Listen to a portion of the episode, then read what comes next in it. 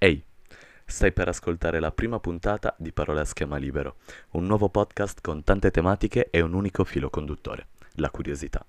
Oggi parleremo di fitness e ne parleremo con Alessandro Boccia, Stefano Coccini e Dario Marras. Alessandro è un istruttore di bodybuilding e fitness da quasi 20 anni. Stefano è ugualmente istruttore con un'esperienza quasi decennale, mentre Dario è uno specialista degli sport da combattimento. È stato un pro fighter di MMA e ora è il team leader di un innovativo stile di allenamento chiamato TAD 013. Scoprirete durante la puntata di cosa si tratta. Fatte le dovute premesse, vi lascio alla puntata. Buon ascolto!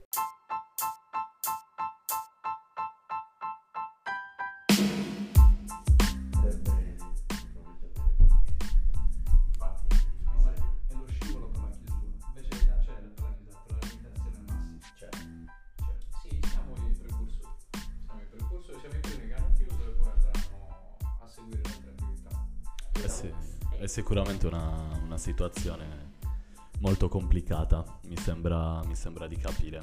E infatti, comunque, noi cerchiamo di vedere il bicchiere sempre mezzo, mezzo pieno, no? Infatti siamo qua, stiamo facendo una chiacchierata per parole a schema libero e il tema di oggi vuole essere proprio il, il fitness, l'ambito fitness e soprattutto come funziona l'allenamento in questa situazione così, così particolare. E per chiacchierare di questo ho voluto chiamare eh, tre personalità mh, che eh, ritengo decisamente in grado di affrontare, con il quale fare questa, questa chiacchierata, che sono Alessandro, lui è un personal trainer, un, un istruttore qualificato e, e anche un, un coach privato. Abbiamo anche Stefano, anche lui personal trainer, specializzato, eh, adesso sta studiando, correggimi poi se sbaglio ovviamente, eh, osteopatia, e quindi sta diciamo intraprendendo anche quel tipo di, di carriera e poi invece abbiamo Dario che anche lui è un istruttore e, mm, in cosa sei specializzato? Stavamo, cioè, stavamo cercando di capire il nome però perdonami perché È un loro sicuramente È un arcano quasi dieci anni, Dario. No, se dovessi raccontare la mia vita professionale non ci basta, non ci basta una serata. Ho dagli sport da combattimento come passione principale, ho praticato per tanti anni a livello professionistico, poi la necessità di potermi allenare al meglio nella mia disciplina è quella che mi ha fatto poi spaziare in quello che è attualmente la, diciamo, il sistema di allenamento, comunque la metodica che adesso pratico, insegno e cerco di, di diffondere. È una metodica di allenamento molto, molto evoluta, di, di giovane concezione, perché poi appunto è, come dire, il miglioramento di quello che c'è già stato, un- ma non il miglioramento, è stato un po' affinare tecniche che già c'erano e messe tutte quante assieme per creare un prodotto insomma più, più allineato a quelle che sono le, le richieste, le richieste attuali. Benissimo, mi sembra che sia abbastanza chiaro. Ehm, insomma, per, fare, per, dare, per tracciare una linea, diciamo, a questa, questa chiacchierata, ho pensato di vedere qualche, qualche domanda. E questa la volevo rivolgere inizialmente a te, Ale. E, allora, a parte che, a parte chiesa parentesi, vicino a questi, a questi tre, immaginatevi tipo tre bestioni, io sono il grissino del Rio Mare, per intenderci. e, comunque, è un problema che comunque per tutti gli appassionati, eh, io appunto ti parlo di appassionato di, di allenamento e comunque di, di bodybuilding e di, di fitness, adesso stiamo andando incontro appunto, sappiamo tutti della chiusura delle palestre, di tutta questa dinamica e la domanda che a un utente medio come il sottoscritto può venire è come facciamo ad allenarci se io a casa non ho dei pesi o non ho dei, dei macchinari adatti? Rischio di farmi male in qualche maniera, ci sono delle soluzioni e poi ovviamente eh, questo è un, un corollario, mi sembra che sia impossibile perché mm, poi apri YouTube ad esempio e vedi gente che solo corpo libero diventi grossissimo a livelli incredibili, non so se questo sia fattibile, mi risponderai tu, però insomma la, domanda, la, domanda, la domanda che ti faccio è questa, quale può essere una via alternativa alla, alla palestra in questo periodo?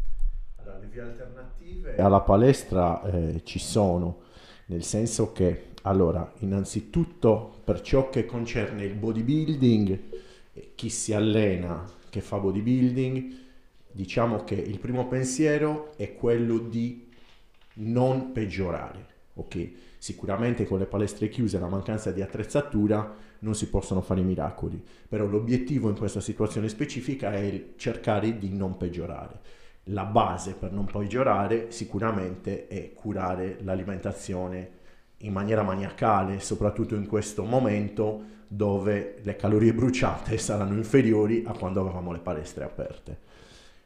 Fatta questa considerazione sull'alimentazione, poi si possono sviluppare diversi allenamenti, anche casalinghi, sfruttando gli esercizi di base, quelli coinvolgono un numero maggiore di gruppi muscolari e quindi comunque tenendo dei bassi recuperi e delle alte ripetizioni l'intensità cresce e ci si può comunque allenare in una maniera di tutto rispetto.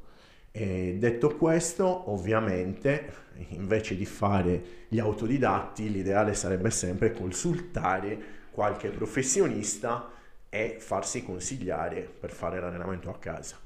Ovviamente, anche perché comunque altrimenti, come, come dicevamo, il rischio, il rischio di infortunio Ah, è sì, sempre... certo. Gli incidenti domestici, soprattutto in periodo di lockdown precedente, sono aumentati di molto e proprio perché le persone improvvisavano cose un po', diciamo, anche imbarazzanti. E invece, mm, Stefano, volevo, volevo chiederti, volevi aggiungere innanzitutto qualcosa a quello che ha detto Ale? Ma Ale è stato abbastanza esauriente nella risposta e ti posso dire in più a quello che ha detto Alessandro che eh, andare a cercare un miglioramento la vedo una cosa pressappoco impossibile, si andrebbe comunque a fare più magari un allenamento di mantenimento del risultato raggiunto e dipende molto dall'attrezzatura che una persona ha a casa. Ad esempio, secondo me è molto carino che la gente sappia che noi adesso stiamo facendo questo podcast all'interno della home gym di Alessandro. Siamo seduti su una panca adesso.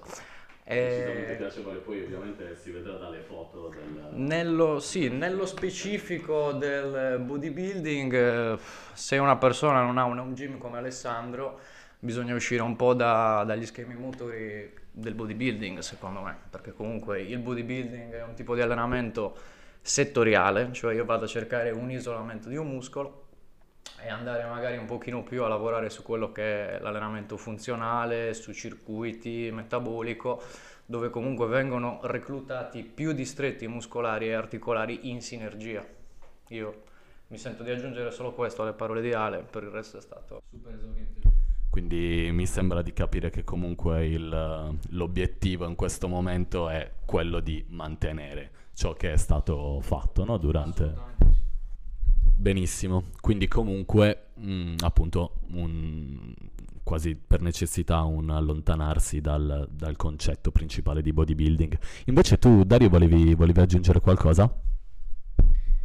Guarda, io mi trovo pienamente d'accordo con i miei colleghi e si è parlato appunto di mantenere, cercare di mantenere una forma, però in questa situazione è importante anche cercare di mantenere la motivazione, perché davanti a tutte le difficoltà a cui appunto ci dobbiamo interfacciare ogni giorno, la motivazione per quanto riguarda l'allenamento è un fattore psicologico fondamentale in questo periodo come sempre, ma soprattutto in questa fase di, diciamo così, di incertezza, riuscire a mantenere alto lo spirito, cioè motivati, avere un obiettivo, nonostante siamo eh, costretti nelle nostre quattro mura, come dicevamo prima, appunto, l'attrezzatura di cui necessitiamo magari non, eh, non- non- non l'abbiamo, quindi già quello va a minare quella che è la tua, la tua volontà di fare, no? Perché ci sarà un momento di picco altissimo in cui sei super carico, voglio fare, voglio mantenermi, ti trovi magari alla sommatoria di tutte quante le difficoltà che realmente ti si sono presentate, allora lì che magari un po' inizia a vacillare quella che è la, la- la- forza psicologica orientata in questo senso nello specifico dell'allenamento. Quindi credo sia fondamentale da parte nostra che diamo supporto a eventuali nostri clienti cercare di spingere, di spronare il più possibile quello che è appunto il mantenimento di questo focus e la volontà di fare, di far bene, di continuare a fare. Cioè io non mi escludo da questo perché io da, da- da coach mi, mi inserisco nella- nelle, insomma, nel- nelle fila delle persone che hanno bisogno appunto di riuscire a mantenere questa concentrazione e alta questa, questa volontà. gira che ti rigira, il fattore psicologico è comunque sempre molto importante. In effetti questa è una considerazione eh, giustissima perché comunque già magari eh, alcuni non riescono a trovare una costanza in situazioni normali, figuriamoci in queste situazioni così, in questa situazione così, così complicata, quindi sicuramente anche un, una forza interiore da riscoprire, da ritrovare è un punto, è un punto molto importante. Abbiamo visto quindi il punto di vista del, dell'amatore, cioè ad esempio mi sono messo io in mezzo, ho detto ma io sono un appassionato, eh, quali possono essere i suggerimenti? E invece vi chiedo, per chi si approccia la prima, la prima volta, per la prima volta a questo tipo di dinamica, a questo tipo di uh, voler appunto migliorare dal punto di vista, uh, dal punto di vista appunto della, della propria situazione uh, fisica, eh, credo che sia complicata anche questa, anche questa cosa. Cosa ne dici Ale? Beh, io dico che innanzitutto la situazione Covid è stata un po' un paradosso, nel senso che ho notato che la prima volta che applicarono il lockdown e ci chiusero, sembrava quasi tutti quanti volessero fare sport, allenarsi, perché era l'unico modo forse per stare un pochettino più all'aperto, fuori, andare a correre e via dicendo. Quindi eh, c'è stata una grossa richiesta di, di attività fisica e, e questa volta non è da meno perché la problematica è sempre la scusa di non stare a casa. Ok, l'approccio per il neofita in una situazione del genere, guarda, io non credo che sia più difficile di una situazione di normalità, perché comunque si parte da una base di partenza che è bassa. Voglia di farlo. Esattamente, bisogna avere sostanzialmente voglia di farlo, poi il, per ciò che riguarda la programmazione di un allenamento, eh, in realtà eh, le cose da fare sono molto basiche, quindi per un neofita, ripeto, non è molto difficile approcciare perché una volta che si fa un programma di allenamento con degli esercizi basici, mi ricollego a Stefano che parlava di un allenamento funzionale, quindi si vanno a fare degli esercizi dove si interessano i distretti principali, quello è già un ottimo allenamento di base. Poi ripeto, come ho detto poco fa, accompagnato da un sistema alimentare sano e, e non eh, sregolato, il neofita nel giro di poco, se poco si può dire, 6-8 settimane, incomincia già a vedere qualche risultato. Chiaro, quindi comunque una... Uh, paradossalmente sembra quasi più semplice no? per il neofita costruire qualcosa piuttosto che per chi già lo fa, magari perché magari chi già lo fa, rit- riallacciandomi al discorso psicologico, dice cavolo, però qua io sto perdendo un sacco di tono. Più semplice perché eh, si passa da uno stato di sedentarietà ad uno stato di fitness e se condotto bene dall'inizio, ripeto, i risultati non tardano a venire e quindi giustamente sì, per uno sportivo già medio avanzato, sicuramente questa situazione, se non ha a disposizione dell'attrezzatura o non ha della possibilità di continuare a condurre il proprio allenamento, è, è difficile ricercare il miglioramento, si, si deve basare su un mantenimento e cercare di non perdere.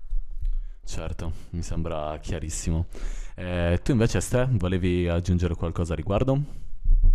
Eh, sì, diciamo che sul neofita che si va a, ad approcciare agli eh, allenamenti per la prima volta a casa, quindi non in una struttura, eh, vorrei aggiungere più che altro dare un consiglio di comunque affidarsi a un esperto, perché noi, io, Alessandro e Dario, sia in sala pesi sia in un qualunque tipo di corso eh, diamo la priorità a un modello motorio che sia efficiente, cioè noi la prima cosa che andiamo a curare sono le tecniche e le esecuzioni. Quindi uno che si approccia a casa per la prima volta eh, diciamo è un pochino un po' più facile che eh, incappi in esecuzioni sbagliate e quindi poi successivamente problematiche articolari, muscolari quindi comunque non affidarsi ai social e a YouTube, ma mettersi nelle mani di un professionista. meno video tutorial su, su come fare i push-ups, magari cercare su, su Instagram qualcuno, meglio un direct a quel punto, no? un messaggio diretto a qualcuno che magari si conosce anche lontanamente piuttosto che partire da zero seguendo che poi magari qualcosa di buono c'è su YouTube, eh, non ne ho idea, però Indubbiamente c'è qualcosa di buono su YouTube, ci sono delle tecniche eseguite in maniera corretta. La problematica eh, si presenta nel momento in cui l'amatore che si approccia per la prima volta va a cercare di riprodurre quelle tecniche perfette. Non c'è una persona, anche se non fisica, non c'è una persona anche in videochiamata che ti va a correggere un'esecuzione sbagliata. Quindi tu continuerai a lavorare eh, su dei diciamo, meccanismi a livello biomeccanico che sono sbagliati chiarissimo. Eh, tu invece Dario volevi aggiungere qualcosa a riguardo? Guarda, mi riallaccio anch'io al, al, discorso appena fatto dell'importanza della figura professionale, perché se da un canto il lockdown ha prodotto tanti neofiti che si sono avvicinati per fortuna nostra e loro allo sport, è anche vero che questo lockdown ha prodotto tanti anche, passatemi il termine, pseudo nuovi istruttori. Eh sì. Quindi la figura professionale di, di, riferimento è fondamentale appunto per prevenire tutto quello che può essere spiacevole, dal trauma o mancato, la mancata riuscita dell'allenamento e anche perché comunque il supporto concreto eh, deve essere dato da un professionista. Quando qualcuno ha necessità di qualsiasi cosa si deve comunque recare dal professionista di quel settore lì. Anche perché magari stai una vita che fai gli squat, vedi il sottoscritto che faceva gli squat completamente a cazzo, poi arriva Alessandro e ti fa scoprire no, magari no, magari non era proprio così e quindi dici vabbè, ok, si scoprono un sacco di cose nuove.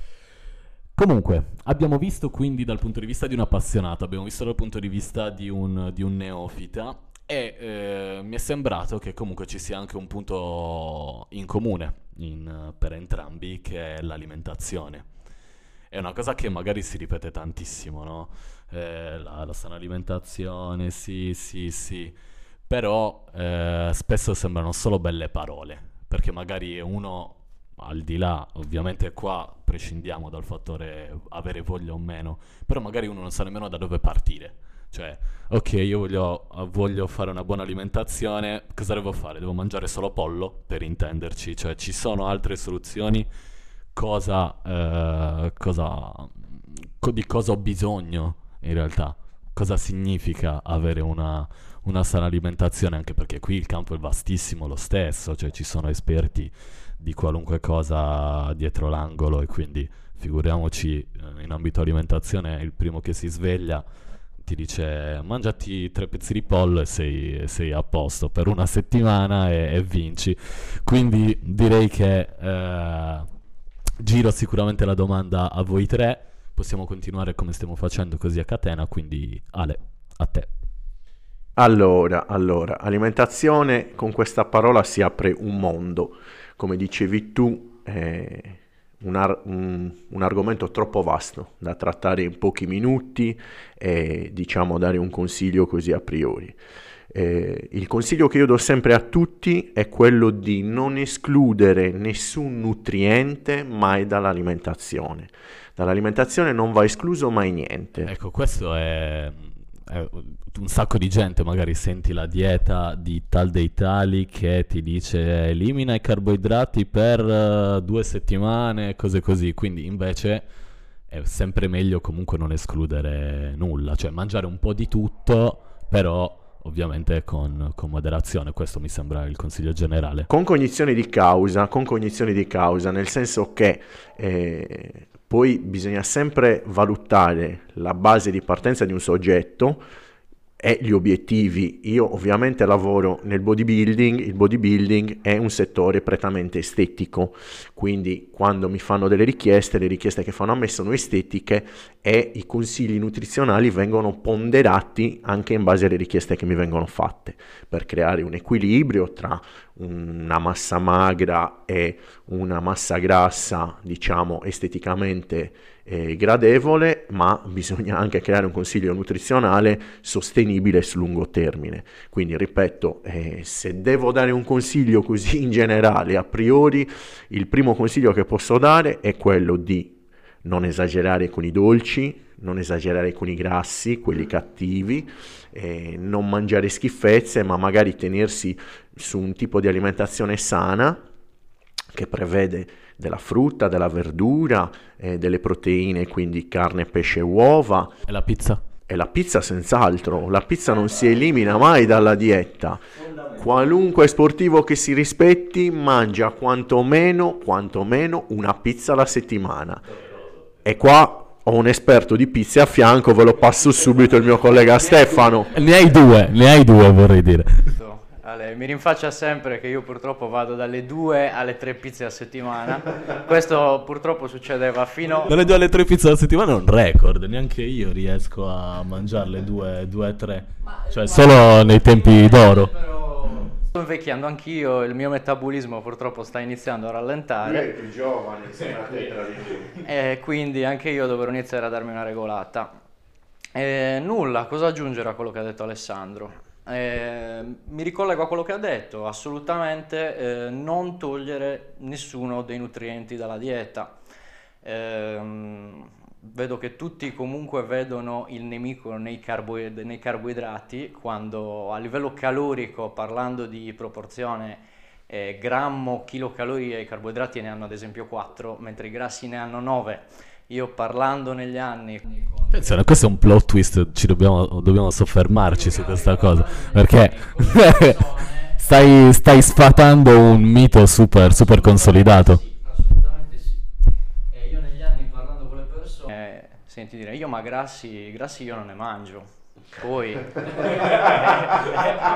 la verità, loro ridono perché queste stesse medesime situazioni succedono anche a loro e in quantità industriale, credimi. Ehm, in situazione opposta, a volte eh, mi trovo a parlare con persone che mi dicono no, no, nella mia dieta realmente non ci sono grassi, poi parlando di quello che mangiano, realmente non ci sono grassi. Eh, quindi dico ragazzi, le proteine hanno una loro funzione e sono la benzina per determinati meccanismi del nostro corpo. I carboidrati allo stesso modo. Collegandomi nello specifico a questo che ti ho detto adesso, di questa persona che mi disse io non mangio grassi, poi parlando di come mangiava realmente questa persona non introduceva grassi, uno dei meccanismi regolati dai grassi, ragazzi, sono gli ormoni. Tu immaginati il casino che può succedere al tuo corpo se tu non mangi grassi. Quindi mangiare tutto nelle giuste quantità.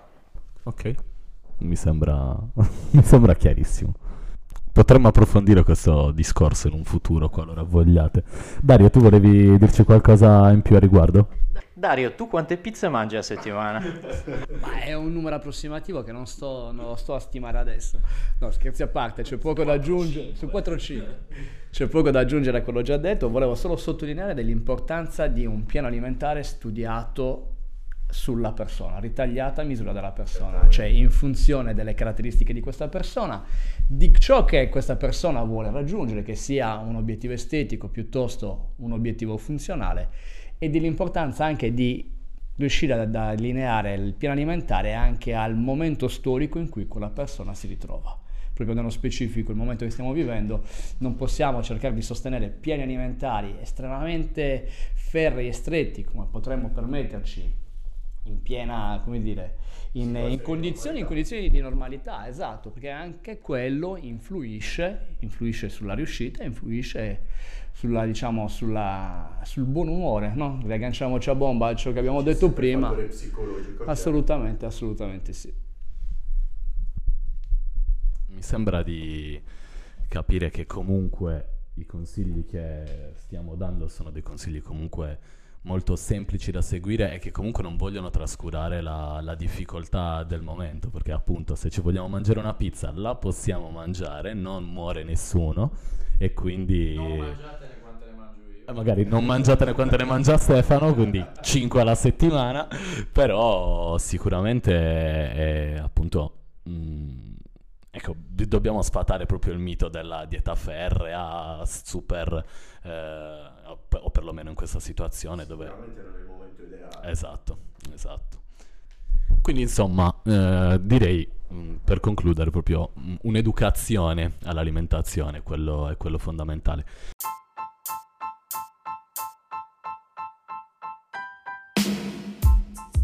Che dire ragazzi, eh, questa chiacchierata mi è piaciuta un sacco. E davvero grazie, grazie perché comunque avete immagino, spero che possa essere utile per, eh, per chiunque, soprattutto in questo periodo. E vi ringrazio ancora e alla prossima. Noi ringraziamo te per averci dato questa possibilità e questa visibilità e quindi speriamo che questa cosa prenda piede e di poter andare più nello specifico e aiutare diverse persone in questo brutto periodo sperando ovviamente alla base che si risolva tutto il prima possibile. E non prendete esempio da me ragazzi, limitate le pizze a una volta alla settimana. A proposito, ce la prendiamo una pizza? esatto, chi la ordina? Vai, dai, vai, chiama, pizza, dai. chiama, chiama, chiama.